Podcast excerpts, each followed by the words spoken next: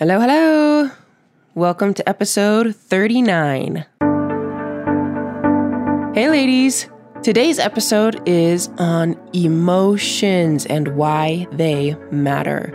I realize that I've done several different podcasts and that talk about different aspects of emotions, but I haven't yet had one that's just about emotions and what they are and why they matter. So today we're diving in because they matter. The reason, okay, wait, back up. What? What is an emotion?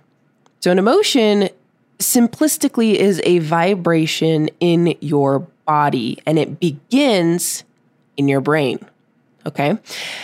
This is different than a sensation which begins in your body and is sent back to the brain. So, a sensation could be um, like feeling a cold breeze, feeling something that's hot with your hand, um, hunger in your stomach.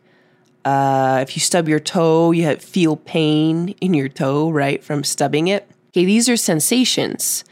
An emotion is sadness, happiness, gratitude, fear, those kinds of things. And they are generated in the brain and then they're sent out to the body. And you can feel it, obviously, in different locations in your body, but it's not some it's not information that the skin or the physical body is collecting from the outside world and sending in. Okay. So it's important to distinguish that difference so that you can know how to address it, right? Our body is really good at addressing sensations and knowing what it is.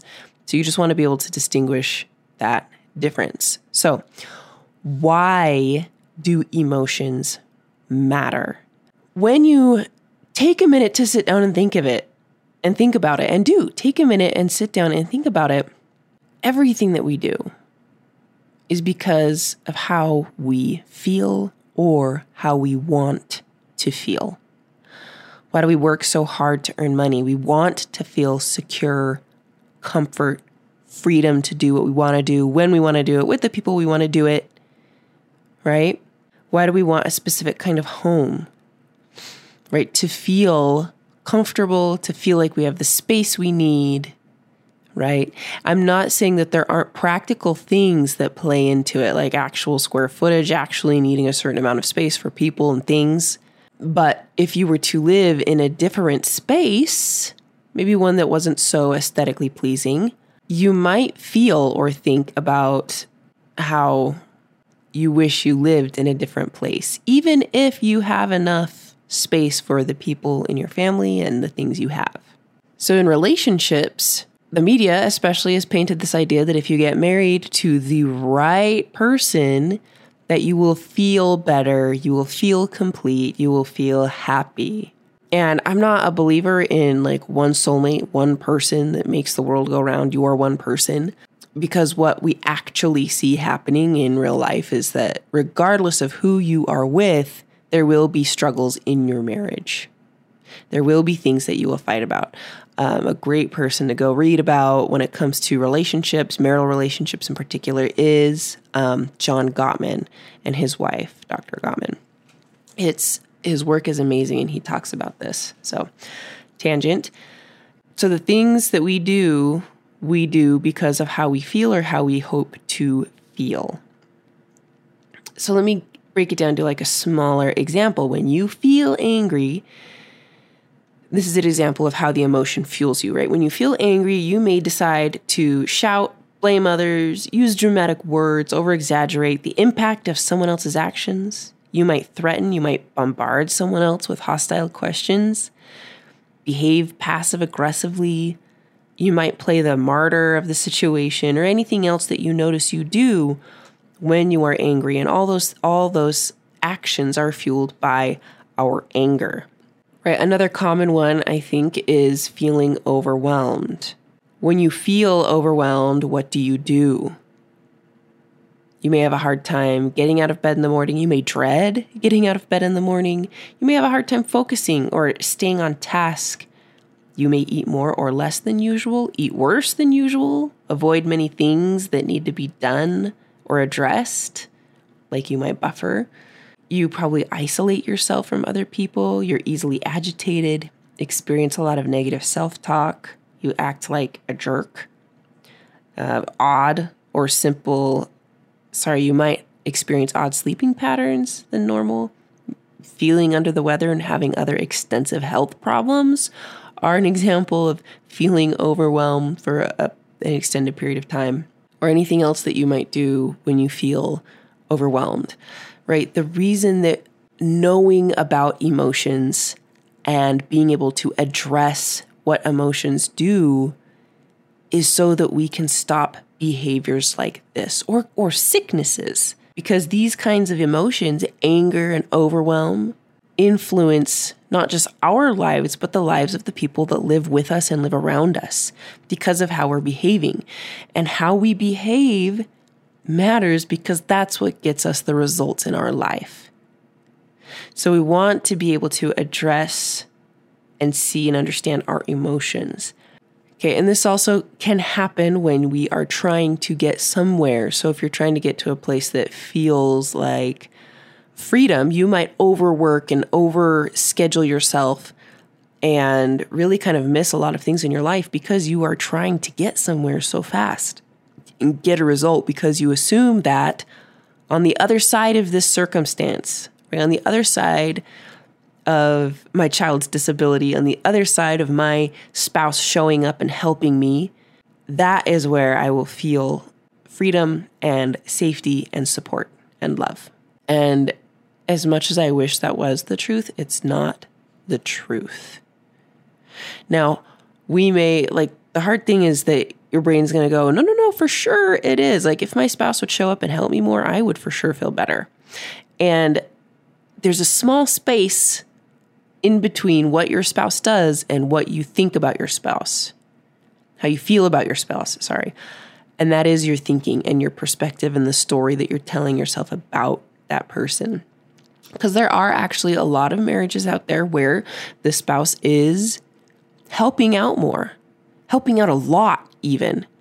And the marriage is still rough and still having hard issues, and they're still going and seeking marriage counseling.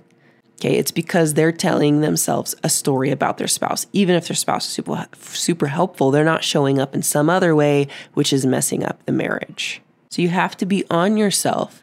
You have to recognize that what you're thinking, the narrative you have in your mind, is what's fueling those emotions, and those emotions are fueling your actions.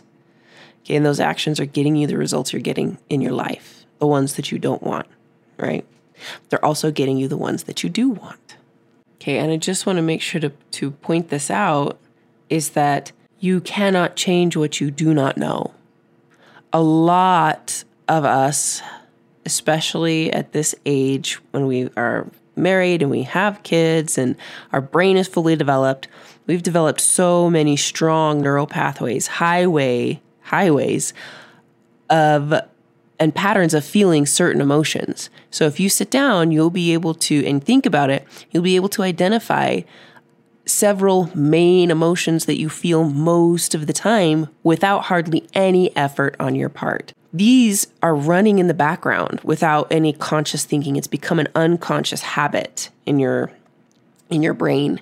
And these are the, the, the emotions that are causing the most issues right? Unless you've programmed yourself to unconsciously be um, grateful and loving, right? Which is totally possible. But because of the way the human brain operates, which is I'm a problem solving machine, it's a problem solving machine, it's looking for problems. And oftentimes that results in feeling scared, unsafe, fearful, overwhelmed, angry, those kinds of things, right? Or sad or grieving. So those are typically the emotions that we find are unconsciously written in our brains. And so those are typically the ones you're going to be looking for. Now, you're going to have to take time to pay attention to what it is that's running unconsciously in your brain. But once you become aware, then you actually have some control over how you're experiencing your life. And that is what you have the most control of. You can't change your child their disability. Um, you could definitely influence it, right? But you can't change your spouse either, how much they're helping out, how much they're not. You can definitely influence it because if you change the narrative, you're going to show up differently. And that's going to change the dance of your life and how other people around you are dancing in their life. Okay, there's a ripple effect that does happen there.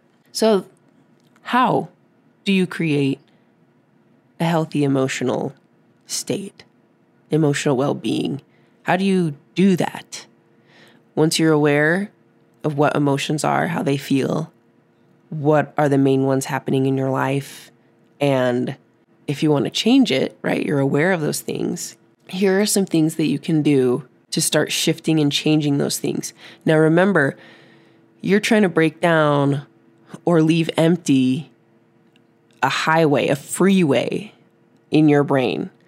And so this isn't going to snap snap overnight unless you have an intense emotional experience, right? Which some which some studies have shown is the case when you have high emotional intensity neural pathways in your brain can get changed more quickly. So that's up to you if you want to figure out how to do that. But that's why when you have a traumatic experience and it's very emotionally traumatic, it's a big superhighway in your brain. It affects your life so intensely. And so it does take time and it does take practice, right? Thinking and feeling is a skill. I want to say that again. Thinking and feeling is a skill. So you got to practice it and practice it intentionally. Okay. So here are the steps take some time, or as you're going throughout the day, driving in the car, cleaning the house, taking care of your kids, take some time to notice how you're feeling, just generally throughout the day. In the morning, how am I feeling? I just woke up. Making lunch, how am I feeling right now?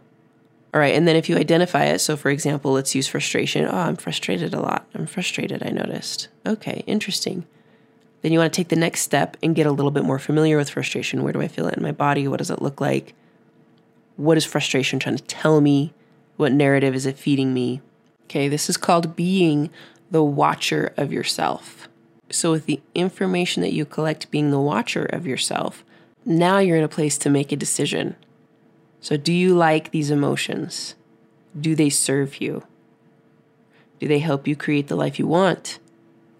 Or do they undermine you from creating the life that you want? Do you want to change them?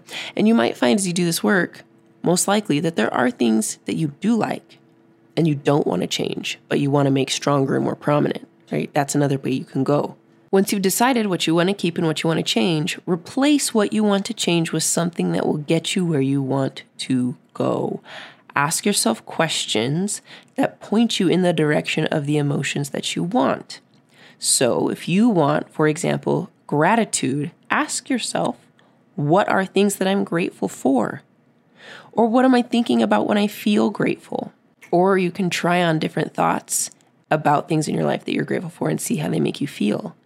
The answers to these questions will only be as effective as you feel them. So if you say you are grateful for your house, but you don't feel the emotion of gratitude when you have that thought, that thought's not going to carry you to the feeling of gratitude. It's not going to create that in your body. That's not the thought to use. So try on something else. Okay. It's like trying on different shirts at a department store. There's not a right or wrong answer. There's just the ones that fit and feel good, the ones that produce, in this case of a shirt, the look you're looking for. But in the case of a thought, the emotion that you're looking for. Okay, another consideration is the physiology because feeling an emotion is a physiological process, right? Which it just means that your feet, it, if it's physical, right? It has a physical element to it. And so, if you studies have shown that if you will change your posture, like standing up straight, head high, shoulders back, chest out, arms up in like a Y position, and you're standing strong and you're feeling strong, you're breathing deeply, if you do that for two minutes, it does change your emotional state. And then from that state, you can go in and you can ask yourself these questions What am I grateful for? Think about those things that you're grateful for and then practice them.